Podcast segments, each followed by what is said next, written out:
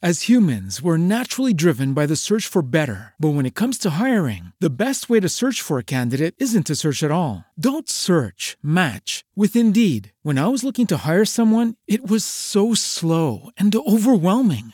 I wish I had used Indeed. If you need to hire, you need Indeed. Indeed is your matching and hiring platform with over 350 million global monthly visitors, according to Indeed data, and a matching engine that helps you find quality candidates fast. Ditch the busy work. Use Indeed for scheduling, screening, and messaging so you can connect with candidates faster. And Indeed doesn't just help you hire faster. 93% of employers agree Indeed delivers the highest quality matches compared to other job sites, according to a recent Indeed survey. And listeners of this show will get a $75 sponsored job credit to get your jobs more visibility at Indeed.com slash podcast. That's Indeed.com slash podcast. Terms and conditions apply. Ciao ragazzi e bentornati su Italian Stories with Davide, il podcast che vi parla in italiano di storie, lingua e cultura. Allora, come state? Qui tutto bene, ma prima di iniziare, come all'inizio di ogni episodio, vi chiedo di iscrivervi al podcast, se non siete ancora iscritti. Lo trovate su tutte le piattaforme, quindi Spotify, Google Podcast, Apple, YouTube e se volete potete seguirmi anche su Instagram e Facebook con la mia pagina ufficiale e trovate la trascrizione gratuita dell'episodio e i contenuti extra sul sito italianstorieswithdavide.com. Oggi, oggi parliamo di scienza, di invenzioni e rivoluzioni scientifiche. È autunno e tempo di Nobel. Qualche settimana fa l'italiano Giorgio Parisi ha vinto il Nobel per la fisica per le sue ricerche su disordine e fluttuazioni nei sistemi fisici.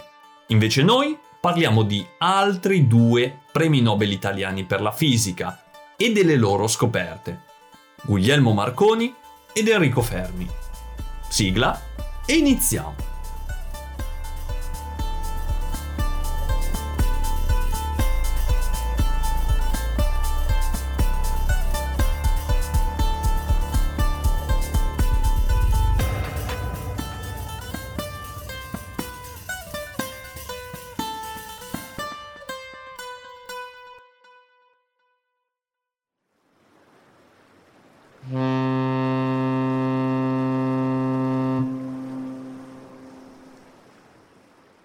Quante navi sono partite e quante sono arrivate in Inghilterra.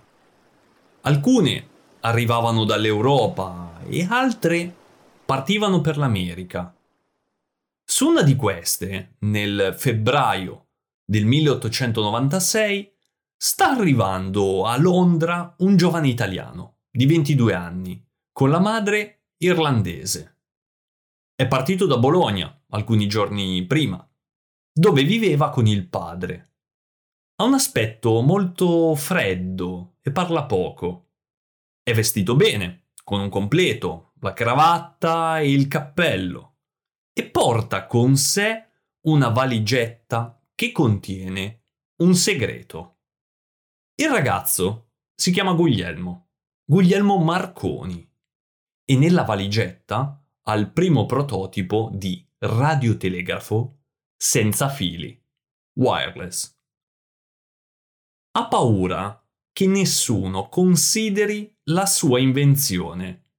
Mesi prima aveva chiesto al Ministero italiano di avere un finanziamento, fondi e government funding per continuare la ricerca e l'innovazione. Ma dal Ministero avevano risposto che sarebbe stato meglio andare in Inghilterra, l'impero dei mari, dove una tecnologia senza fili avrebbe aiutato molto la comunicazione tra le navi in mezzo al mare, dove non si possono installare cavi, cables.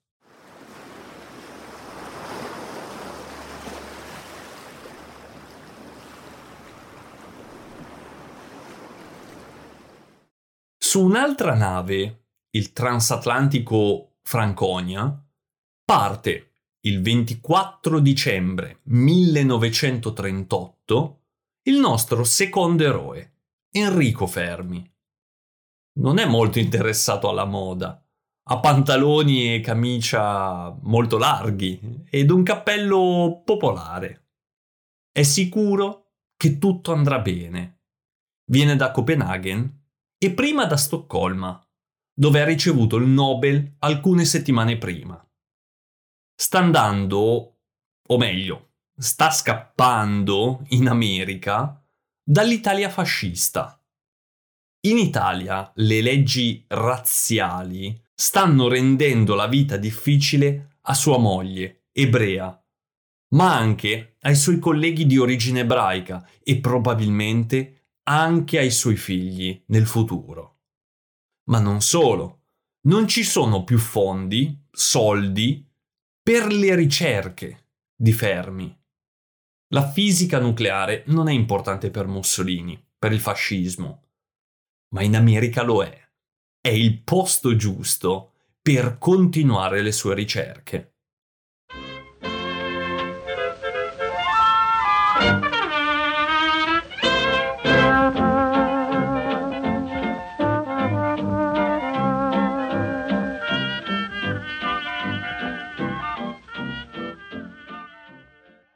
Guglielmo Marconi nasce a Bologna nel 1874. Suo padre Giuseppe è un proprietario terriero, landowner, della zona e sua madre Eni è irlandese. La madre era venuta in Italia per studiare l'opera, il canto italiano, ed aveva conosciuto Giuseppe, più grande di 15 anni. Il cognome di Eni è Jamison ed è parente del fondatore della distilleria di whisky Jamison.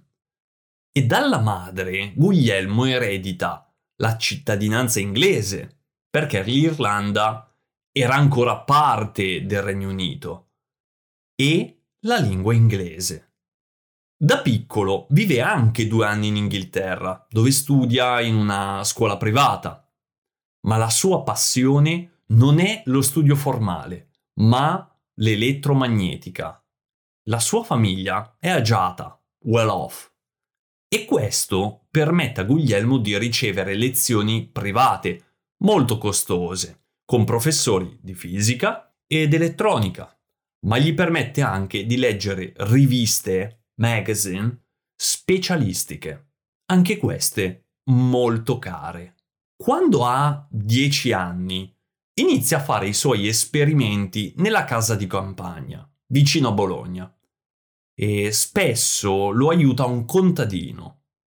Inizia a sperimentare la comunicazione senza fili, mandare messaggi e suoni con le onde magnetiche, electromagnetic waves.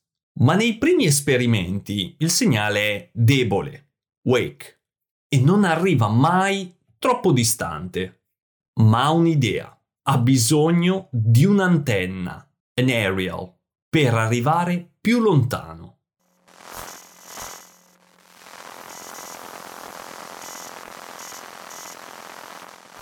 E nel 1895 fa la scoperta, The Discovery, della sua vita. Riesce a mandare un segnale da una parte all'altra di una piccola collina, a hill Ecco come lo racconta il contadino che lo ha aiutato. Il signorino mi disse, lo vedi questo martelletto? Se lo senti battere tre volte, tu spari un colpo di fucile in aria.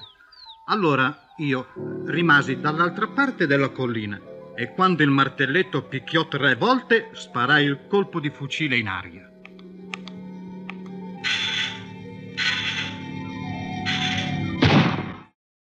Marconi ha solo 21 anni e la famiglia vuole investire su questo ragazzo prodigio.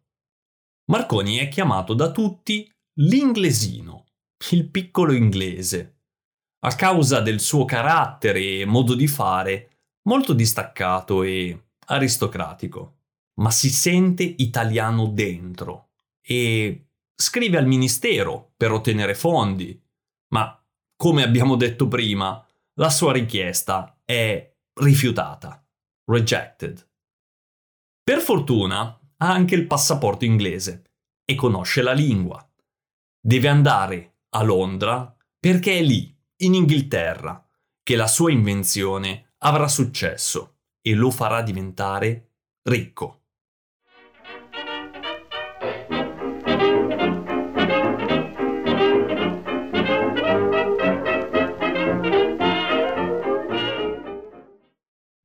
Enrico Fermi nasce a Roma nel 1901 da Alberto, che lavora al Ministero delle Comunicazioni, e da Ida, insegnante di scuola elementare. Enrico è l'ultimo dei tre figli, Maria, Giulio e poi Enrico. E fin da piccolo mostra una memoria incredibile ed è tra i migliori a scuola. Con Giulio, il fratello maggiore di un anno, ha un rapporto molto stretto. Sono sempre insieme, in ogni momento della giornata. Ma nel 1915 cambia tutto. Il fratello ha un ascesso in gola, abscess, e deve andare all'ospedale. È un'operazione chirurgica abbastanza semplice, ma le cose diventano più complicate. I dottori fanno l'anestesia, ma Giulio ha uno shock e purtroppo muore. È una morte inaspettata. Enrico perde il fratello ed il suo migliore amico. Deve trovare qualcosa per distrarsi, per non pensare alla morte del fratello deve concentrarsi su qualcosa. E allora un amico della famiglia, che aveva osservato le abilità di memoria e l'intelligenza del giovane Enrico, gli porta alcuni libri di matematica e fisica. E il ragazzo li consuma, li legge subito.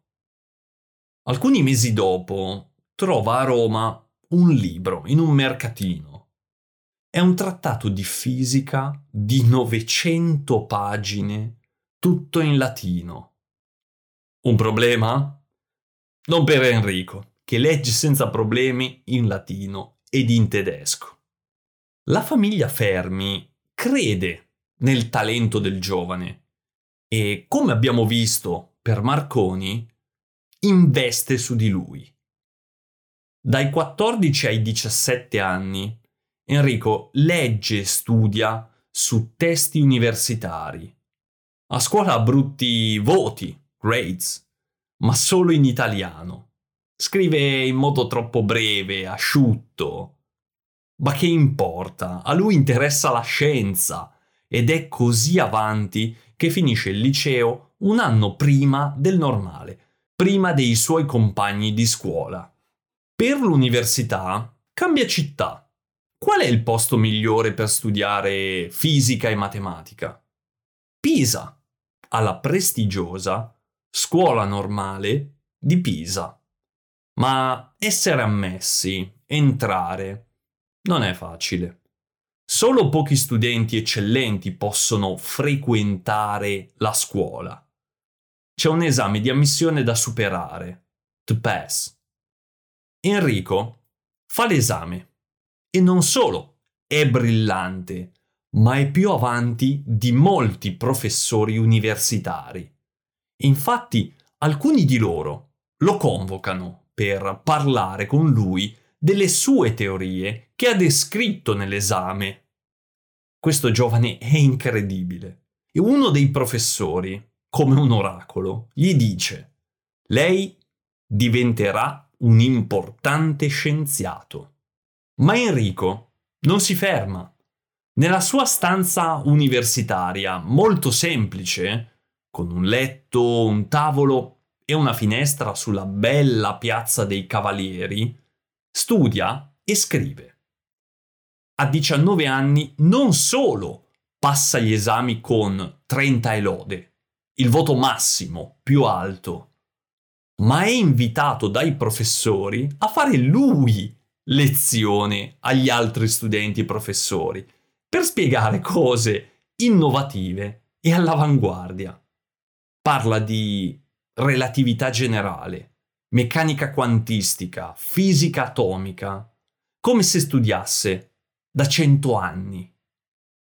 Si laurea con il massimo dei voti, cum laude, nel luglio 1922. Fuori dall'università, dalla bolla, the bubble, dell'università, il mondo sta cambiando e l'Italia sta cambiando. Ci sono continue lotte, battles, tra comunisti e movimenti di destra. L'atmosfera è tesa, tense, in tutto il paese.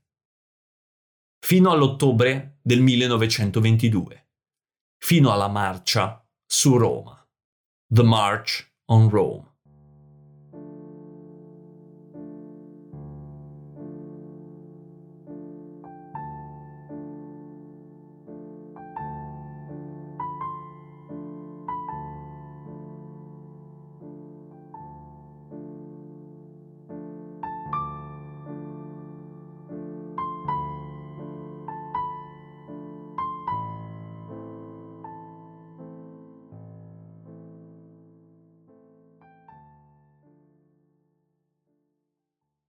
Marconi arriva in Inghilterra, a Londra.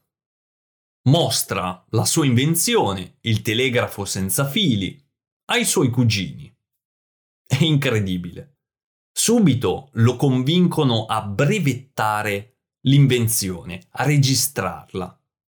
E poi trova facilmente finanziatori, sponsors, per portare avanti le sue ricerche ha 23 anni ed in questo momento, nel 1897, Marconi passa da essere un inventore a un imprenditore, a businessman, e fonda la Marconi Company.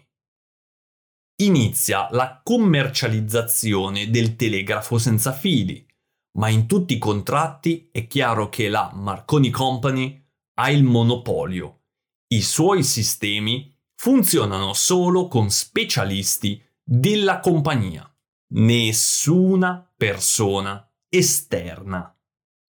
La commercializzazione permette a Marconi di autofinanziare le sue ricerche e nello stesso 1897 riesce a inviare un segnale a una distanza di 14 chilometri quasi 9 miglia.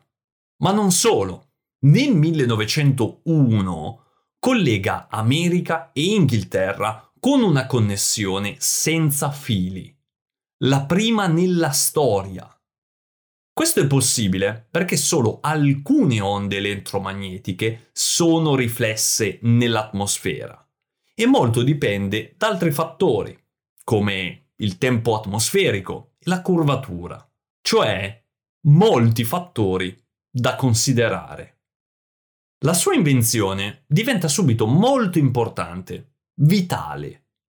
Con il telegrafo senza fili è possibile comunicare sul mare, in campo militare, di trasporto civile e anche per eventi sportivi. Il modo di fare comunicazione diventa velocissimo ma l'invenzione di Marconi diventa decisiva, cruciale, soprattutto durante le emergenze. Nel gennaio 1909 un transatlantico americano, il eh, Republic, ed un piroscafo italiano, il Florida, si scontrano. They collide.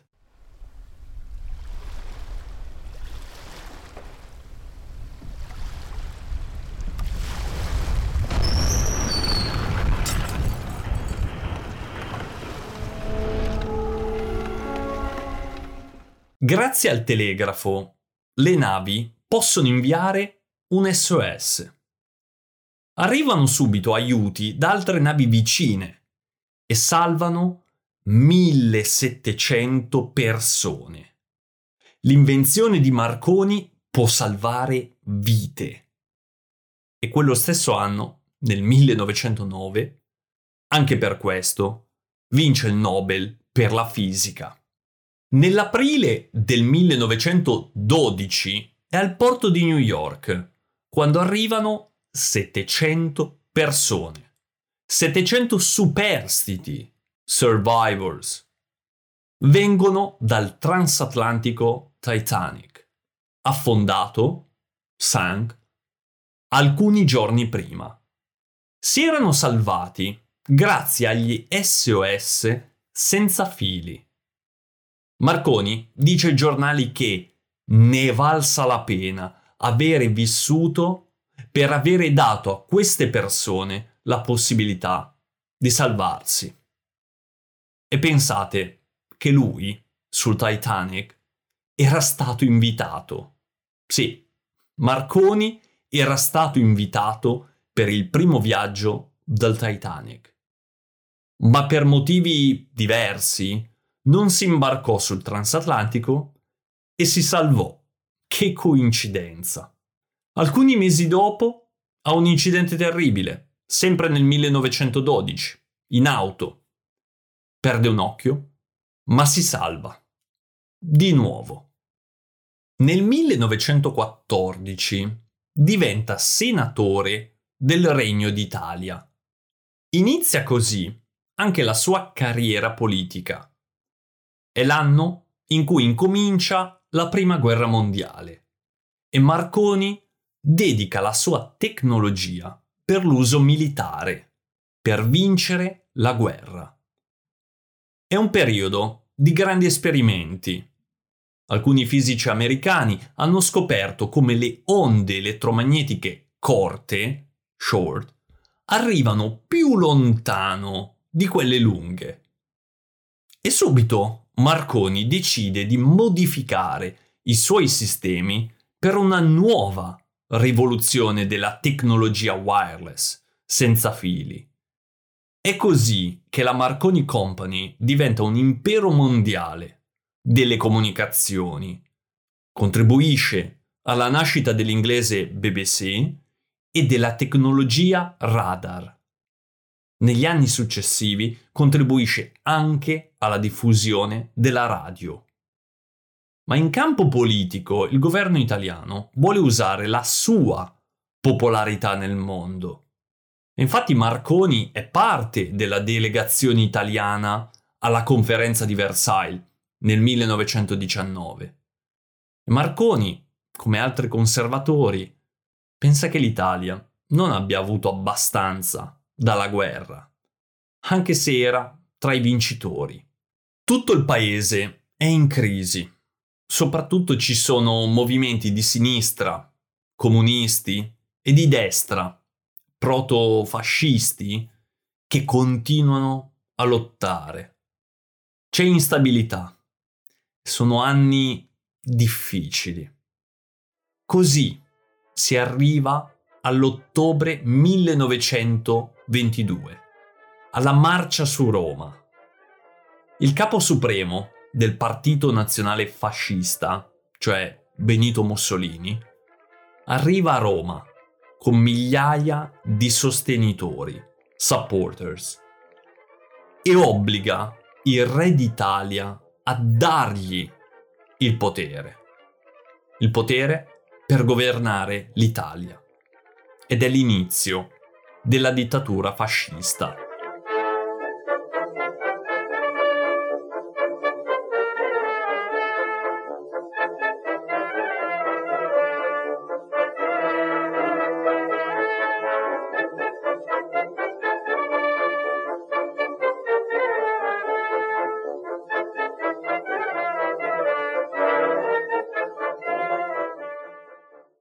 Se vi è piaciuta la puntata, potete fare una donazione sul mio sito italianstorieswithdavide.com dove trovate anche la trascrizione gratuita dell'episodio con i contenuti extra. Se volete ascoltare la seconda parte della storia di Marconi e Fermi, iscrivetevi al podcast su Spotify, Google Podcast, Apple o YouTube. O seguitemi su Instagram e Facebook. La seconda puntata uscirà tra pochi giorni. Questa volta ci sentiamo molto molto presto, ma non dimenticate che non è la cultura che fa le persone, ma le persone che fanno la cultura. Quindi facciamo cultura insieme. Ci vediamo presto ragazzi. Ciao.